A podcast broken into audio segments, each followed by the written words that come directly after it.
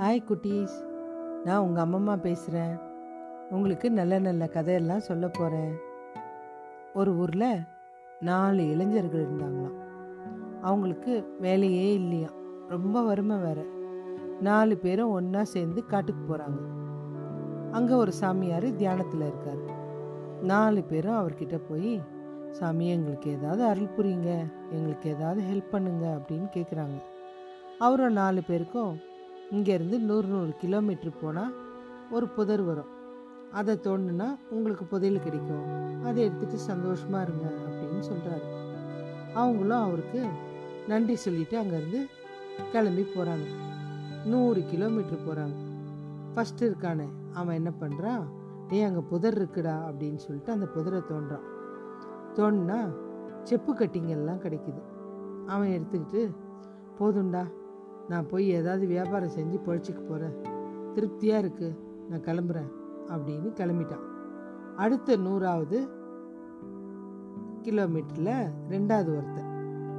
அங்கே இருந்த புதிரை தோன்றும் அவனுக்கு வெள்ளிக்கட்டிங்கெல்லாம் கிடைக்குது. அதை எடுத்துட்டு அவன் இது எனக்கு போதுண்டா ரொம்ப சந்தோஷமாக இருக்குது இதை வச்சுட்டு நான் பெரிய ஆளாயிடுவேன் அப்படின்னு சொல்லிட்டு அவன் கிளம்பி போயிட்டான். போதுண்டா சாமி அப்படின்ட்டு. இப்போ ரெண்டு பேர் தான் இருக்காங்க. இவங்க ரெண்டு பேரும் நூறு கிலோமீட்டர் நடந்துகிட்டே வராங்க. ரெண்டு பேருக்கும் ரொம்ப டயர்டாக இருக்குது முடியவே இல்லைடா கால்லாம் ரொம்ப வலிக்குது எனக்கு. ரொம்ப டயர்டாக இருக்குது அப்படின்னு ரெண்டு பேரும் பேசிகிட்டே வராங்க.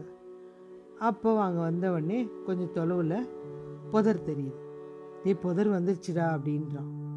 வாடா போகலாம் அப்படின்னு அந்த மூணாவது ஒருத்தன் அந்த புதரை தோன்றான்.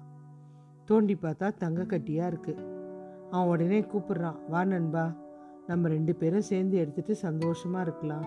வா அப்படின்னு கூப்பிட்றான். இவன் இல்லை இல்லை இது சாமியார் உனக்கு சொன்னது தான் நீ எடுத்துகிட்டு போய் சந்தோஷமாக இரு எனக்கு வேணாம்.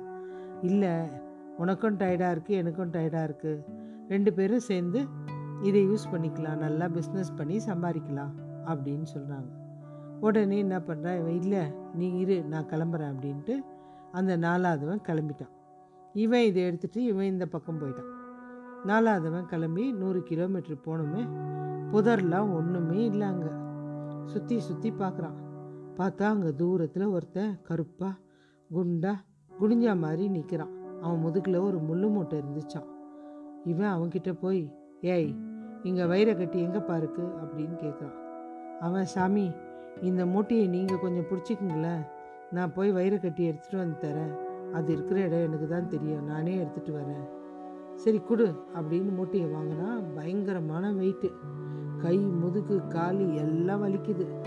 அப்போ இவன் சொல்கிறான் டே டே இதை புடி. இல்லை சாமி ஒருத்தர்கிட்ட கொடுத்துட்டா திரும்பி அதை வாங்க முடியாது. அவங்க தான் வச்சுக்கணும் அப்படின்னு சொல்கிறான் ஏன் வாங்க முடியாது? ஆ நானே இருபது வருஷம் கழிச்சு தான் உங்ககிட்ட கொடுத்தேன். இப்போ எப்படி நான் வாங்கிறது?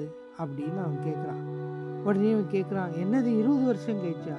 நானும் உன்ன மாதிரி பண ஆசை பிடிச்சி தான் இங்கே வந்தேன். வந்து பார்த்தா இங்கே ஒருத்தன் இப்படி தான் இருந்தான். அவன் பேச்சை கேட்டு அவனுடைய அந்த முள்ளு மூட்டையை நான் வாங்கிட்டேன். அவன் சொல்லி போய் இருபது வருஷம் ஆகுது நீ வர்றதுக்கு. ஐயோ எனக்கும் பயமாக இருக்கு. நான் தேவையில்லாமல் மாட்டிக்கிட்டேனே.